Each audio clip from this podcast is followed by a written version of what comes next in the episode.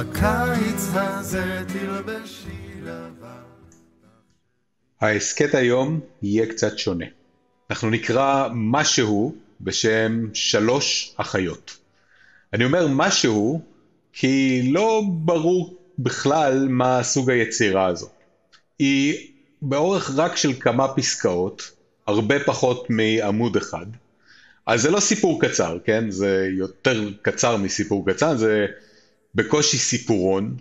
אולי זה בכלל משהו שמתאים לספר באיזה, כאיזה צ'יזבט כזה מסביב למדורה, כששותים שפ... קפה שחור, זה אפילו יכול להיות קפה שחור קטן. אז בואו נשמע שלוש אחיות. בקיץ תלבשי לבן, ותתפללי לטוב.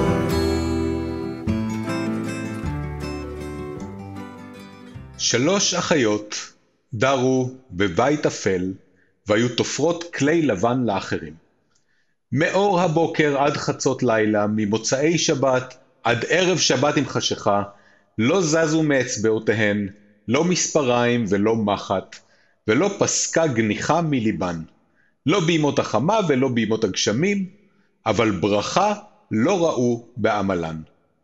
ואם מצאו פת חרבה, לא היה בה כדי שביעה.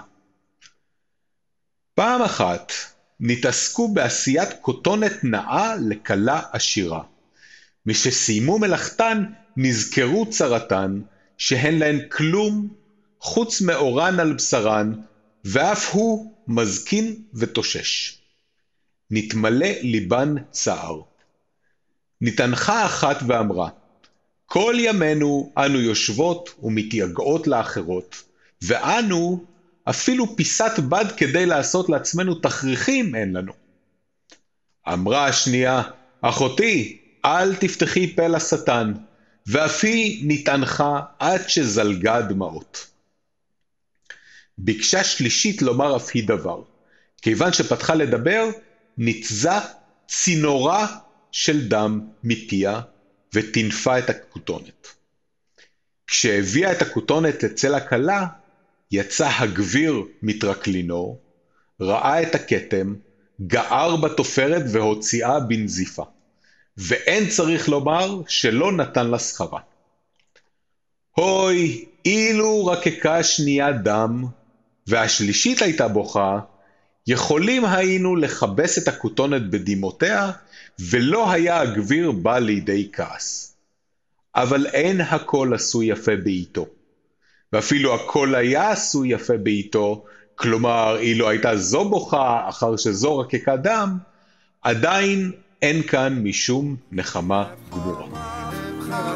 תבחרי, תבחרי,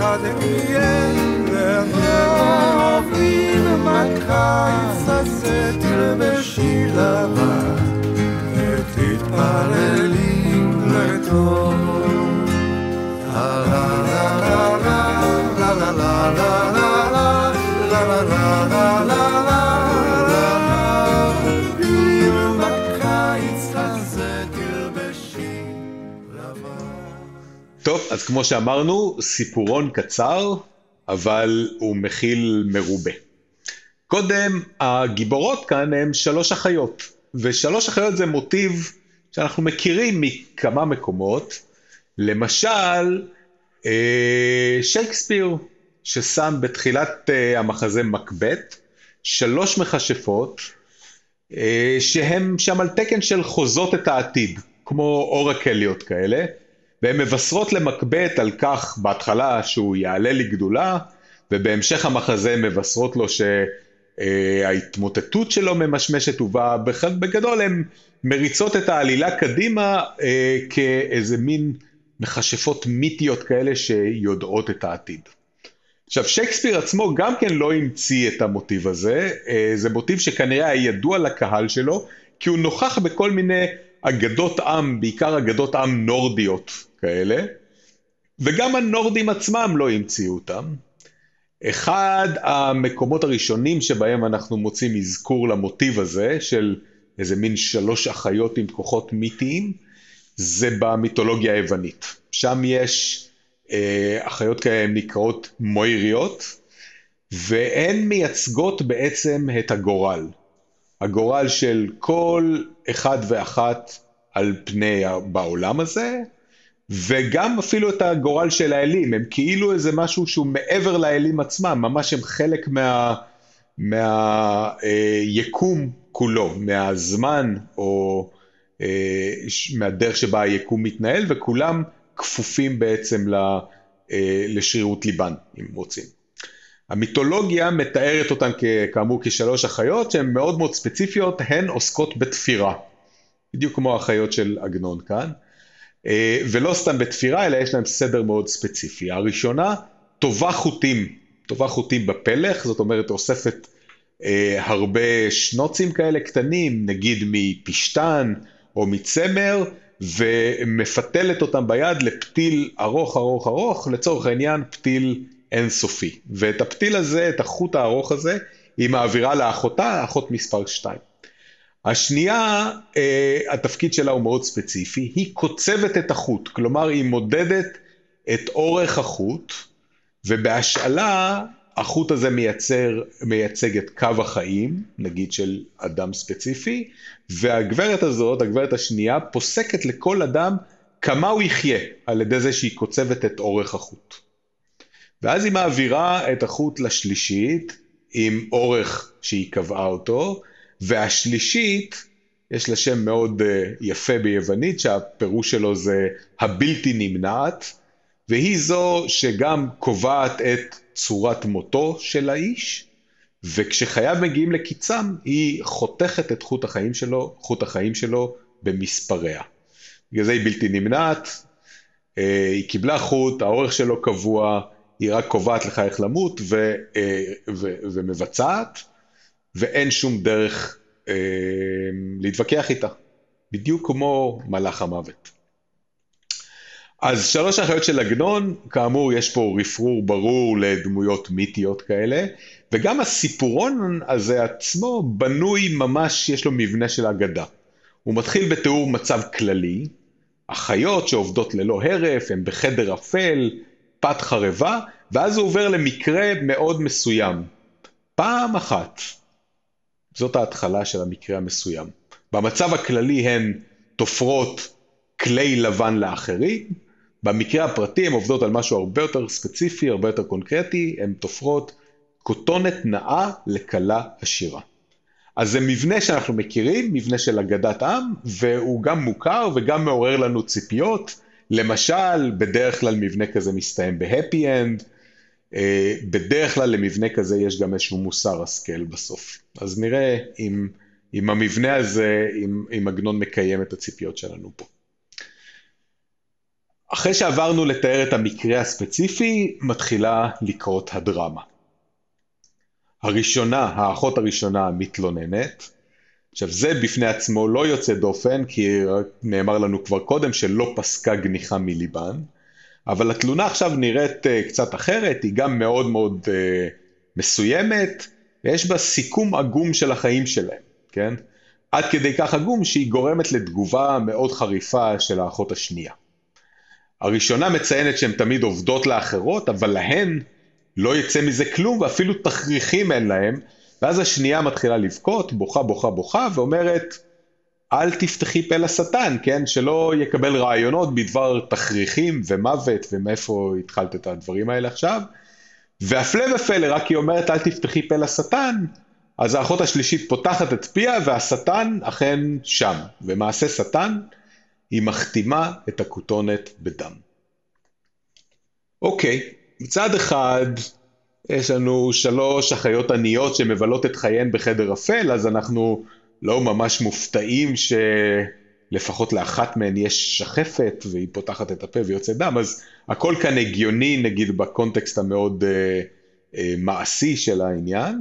מצד שני, אה, פה הטרגדיה הזאת מקבלת משמעות שהיא הרבה יותר גדולה מהאחיות הספציפיות האלה, כי אה, כמו שעגנון אה, כותב, מפיה של האחות השלישית ניתזה, ואני מצטט, צינורה של דם. עכשיו, אני קראתי את זה בפעם הראשונה, אמרתי צינורה, טוב, בטח הוא שיחק פה, זה צינור של דם או משהו כזה. לא.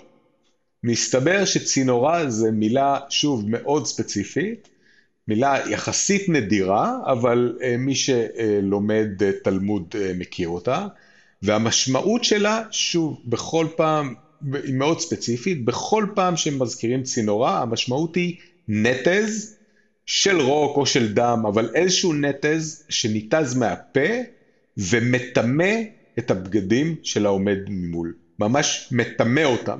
ואז התלמוד דן בשאלה של מה צריך לעשות, אה, פתאום יש טומאה במקומות, בסיטואציות שזה ממש לא מתאים, את יודעת, הכהן הגדול, כל מיני כאלה, אז מה עושים בעצם כדי לטהר את הטומאה הזאת? אבל נוצרה טומאה והיא נוצרה והיא הגיעה מהמילה הזאת צינורה. ובגלל השימוש במילה הכל כך ספציפית הזאת והכל כך טעונה הזאת, הכתם הזה שנוצר על הכותונת, פתאום הוא לא רק עניין של טקסטיל. הוא מביא איתו ממש טומאה, ואם לבן של כלה, כותונת של כלה מסמלת את הטוהר בעת החתונה, אז החיות האלה מטמאות את הטהרה ומטמאות אותם בכתם דם, שזה, אם אתם חושבים על משפחה מסורתית, זה הדבר האחרון שאתה רוצה לראות בשמלת כלה לבנה, כתם דם. המשפט שאחר כך אה, מבהיר את הדברים לגמרי, וברור לנו שאנחנו מדברים כאן על משהו שהאופק שלו הרבה יותר רחב רק מאחיות ספציפיות שיושבות ותופרות, כי פתאום יש כאן גביר, והגביר הזה גר בטרקלין. טרקלין זה מילה כזאת לסלון, אבל המילה הזאת של טרקלין והגביר הם גם כן סוחבות איתם המון המון דימויים והמון קונטקסט. יש דימוי ידוע ביהדות שבו הטרקלין אה, נמשל לעולם הבא. למשל, יש משפט ידוע במסכת אבות שאומר, העולם הזה דומה לפרוזדור בפני העולם הבא, התקן עצמך בפרוזדור כדי שתיכנס לטרקלין. כלומר, תסתדר, תעשה מצוות בעולם הזה, בפרוזדור, כדי שיעמדו לזכותך בעולם הבא, בטרקלין. ואצלנו בסיפור, הגביר, כלומר האלוהים, שגר בטרקלין הזה בעולם הבא, הוא מבהיר לאחיות בעולם הבא, שמי שמטמא את עמל כפיו, לא יקבל את שכרו. שזה, אתם חושבים על היהדות, שכל כך הרבה משקיעה ב... בוא נעשה פה את הדברים טוב, וגם אם אנחנו סובלים, וגם כאן אם הכל נאחס בעולם הזה, אז בעולם הבא נקבל את שכרנו ויהיה בסדר, אה, הגביר הזה בסיפור מסביר שלא יהיה בסדר. וזהו, זה כמעט סוף הסיפור, יש רק עוד משפט אחד, המשפט האחרון, וכיוון שאנחנו מכירים את הפאטרן הזה של בעצם אולי מוסר השכל, אז טבעי לצפות שכאן יהיה איזשהו מוסר השכל לסיפור. ובאמת עגנון אולי מנסה להציע כאן איזשהו מוצא מ... מהטרגדיה הדי מבאסת שראינו עד כאן. והוא מנסה להציע איזשהו מוצא, ואומר, אילו רק, אילו רק שינו את הסדר, כלומר, קודם השלישית הייתה אה, יורקת את הדם, כלומר עושה את החטא. ואז השנייה הייתה בוכה. ובאמצעות הדמעות של השנייה היינו מכבסים, כלומר מכפרים על החטא, אולי היינו יוצאים מזה בשלום והגביר היה סולח לנו. והפסקה הזאת מדברת על אה, לצאת בשלום, דנה בשאלה של האם הכל עשוי יפה בעיתו. שנראה לנו משפט יפה בעברית, אבל למי שמכיר טוב את התנ"ך, סוחב איתו שוב הרבה משמעות. הכל עשוי יפה בעיתו זה רפרור לספר קהלת, שבפרק ג' מספר על כך שקיים סדר קוסמי בעולם. נצטט רק כמה, כמה מילים, הוא אומר פרק ג' בקהלת, עת ללדת ועת למות, עת לטעת ועת לעקור נטוע, עת להרוג ועת לרפוא, עת לפרוץ ועת לבנות, וכן הלאה וכן הלאה, הרבה דברים כאלה של עת לזה ועת לזה, ובסוף הוא מסכם, מה יתרון העושה באשר הוא עמל? ראיתי את העניין אשר נתן אלוהים לבני האדם לענות בו, את הכל עשה יפה בעיתו. כלומר, כל דבר בעולם מסודר על ידי האלוהים בדיוק כמו שאמור להיות, ויש לכל דבר זמן ומקום, ויש שכר ועונש. אבל uh, במשפט האחרון, עגנון אומר לנו שאין הכל עשוי יפה בעיתו. והוא הראה לנו את זה גם בדוגמה של אחיות כאלה שעבדו כל חייהן ו, ו, ובסוף לא, לא קיבלו את שכרן גם בעולם הבא. וזו בעצם מה שעגנון אומר דרכו של עולם. וכמו ששלוש האחיות האלה סובלות בעולם הזה, זה ממש לא מבטיח שהם גם לא יסבלו בעולם הבא, וזאת סטייה ענקית, ממש, 180 מעלות, מהתיאוריה של שכר ועונש שהיהדות מציעה בדרך כלל. אה, ביהדות, אם עשית את הדברים בסדר, ואם קיימת מצוות ואתה איש יחסית בסדר בעולם הזה, גם אם אתה סובל מאוד, וגם אם אתה רואה אה, צדיק ורע לו, ורשע וטוב לו, הכל בסוף בסוף יסתדר בעולם הבא. יש סימטריה שאלוהים שם, והשכר והעונש, גם אם אנחנו לא רואים אותם כאן, בסוף המאזניים מתאזנות, ומי שעשה טוב ייכנס לגן עדן, ומי שפשע ילך לגיהנום, ו- וזה משהו שמנסה להציע איזה נחמה לאנשים שמסתכלים מסביב ורואים הרבה דברים שקורים שהם ממש לא בסדר. אה, ועגנון אומר, לא, לא הכל עשוי יפה בעיתו, הוא חושב אחרת, וזה אה, א', סטייה ענקית מהיהדות, אבל ב', גם נותן לחשוב על הפילוסופיה של איש כזה כמו עגנון, שהיה איש מאוד אדוק, שומר מצוות בקפדנות, איש מאוד דתי, והוא עושה את כל זה למרות שהוא אומר בעצמו שברור לו שאין בזה שום רווח. לא בעולם הזה ולא בעולם הבא. וזה אה, דרך מרתקת לחשוב על אולי איזה מין יהדות אה, טהורה כזאת שעושה את הדברים לא לשמה.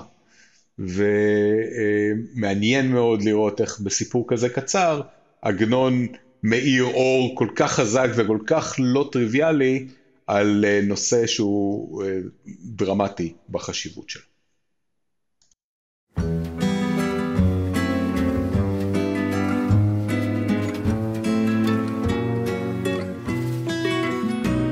בקיץ הזה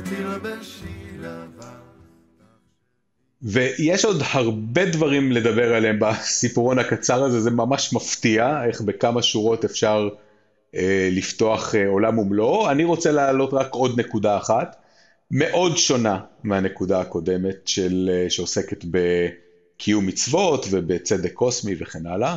אני רוצה להצביע על נקודה חילונית לגמרי, שעוסקת בעצם במהות היצירה. הרי עגנון אומר שם במשפט האחרון, אומר, אילו רק יכולנו לשנות את סדר הדברים, שהשנייה תירק דם והשלישית תבכה וכן הלאה. אז היינו יכולים ממש לסדר להם חסד אלוהי, לא, לא פחות. אבל מה זאת אומרת אילו יכולנו לשנות? הרי זו היתממות לא סבירה בכלל. אתה הסופר. מה זה אילו יכולנו לשנות? תשנה. אתה יכול לכתוב כל דבר שתרצה הרי, נכון? ועגנון אומר כאן, פחות או יותר, שלא, הוא לא יכול לשנות, הוא רק מכשיר שדרכו שמים דברים על נייר, ואין לו שליטה על מהלך העניינים, הוא לא שולט בסיפור, אלא להפך, הוא כבול תחת דרכו של עולם, תחת דרכן של הדמויות, והוא עושה את מה שהוא יכול תחת אילוצים כאלה, שהוא בעצם רק משקף איזושהי מציאות או לא מציאות, אבל הוא משקף משהו, הוא לא יוצר אותו. וזו השקפה כל כך לא אינטואיטיבית על מהות היצירה, אתה נוטה לחשוב, אתה יושב מול דף ריק עם עט, תיצור, תיצור עולם, תצייר, תכתוב, תתאר, תיצור עולם. ועגנון אומר, לא, אני לא יוצר, אני משקף מצב דברים קיים. וההשקפה הזו, שהיוצר מוגבל בעצם במה שהוא יכול לעשות, הזכירה לי אה, שני יוצרים אחרים שדיברו על אופי היצירה שלהם. ומעניין להשוות. אחד מהם הוא דוד גרוסמן, שפעם שמעתי אותו בהרצאה מספר את זה, אחר כך מצאתי גם שהוא השתמש בזה בהרצאה שהוא נתן באיזשהו טקס של קבלת דוקטורטים, והוא סיפר, ואני מצטט, יש סוג מסוים של התפעמות שאני חש, כאשר דמות שהמצאתי מתחילה פתאום להקדים אותי, לרוץ ולמשוך אותי אחריה. פתאום היא, המומצאת, הבדיונית, יודעת יותר ממני על גורלה, על עתידה, על דמויות אחרות בסיפור, והיא מזרימה אליי, לא ברור לי איך, חומרי חיים ורעיונות ותהפוכות של עלילה ותובנות שלא ידעתי שיש בי. שזה מדהים, כאילו, והוא סיפר אז בהרצאה שאז הוא יודע שבעצם הוא מחזיק כאן סיפור טוב ודמויות טובות. כשהן רצות והן עושות את הדברים בלי שהוא ירצה, למרות מה שהוא רוצה, הן בעצם שולטות במהלך העלילה. והאומן השני שתיאר משהו דומה הוא מיקלאנג'לו, אה, האיטלקי שהיה אחד הפסלים הגדולים אה, בכל הזמנים, והוא מצוטט במשפט מאוד יפה שאומר, בכל בלוק של אבן יש פסל שחבוי בפנים. והמשימה של הפסל היא רק להוריד את החלקים המיותרים ולגלות אותו. הוא אומר, אני לא יוצר את הפסל, הפסל נמצא שם. אני רק מגלה אותו על ידי זה שאני מוריד את, אה, את מה שמכסה. וגם גרוסמן, וגם מיקלאנג'לו, וגם עגנון, בעצם אומרים לנו שהתחושה שלהם היא שהאומן לא יוצר אומנות, אלא הוא מגלה את האומנות. ובדיוק כמו שקולומבוס לא יצר את אמריקה, אלא הוא גילה את אמריקה, וזו יבשת שהייתה שם כל הזמן, רק שאף אחד לא ידע והיא הייתה נסתרת מן העין. זהו, אנחנו נקרא עוד על מהות היצירה והבריאה באיזשהו פרק עתידי בהסכת, כשנקרא סיפור קצר של עגנון בשם אגדת הסופר, ועד אז אנחנו נתבאס לנו בשקט מגורלן של שלוש האחיות האלה, ואולי גם מגורל של כל בני אדם שיורקים דם ואין להם מספיק דמעות לשטוף את הכתם.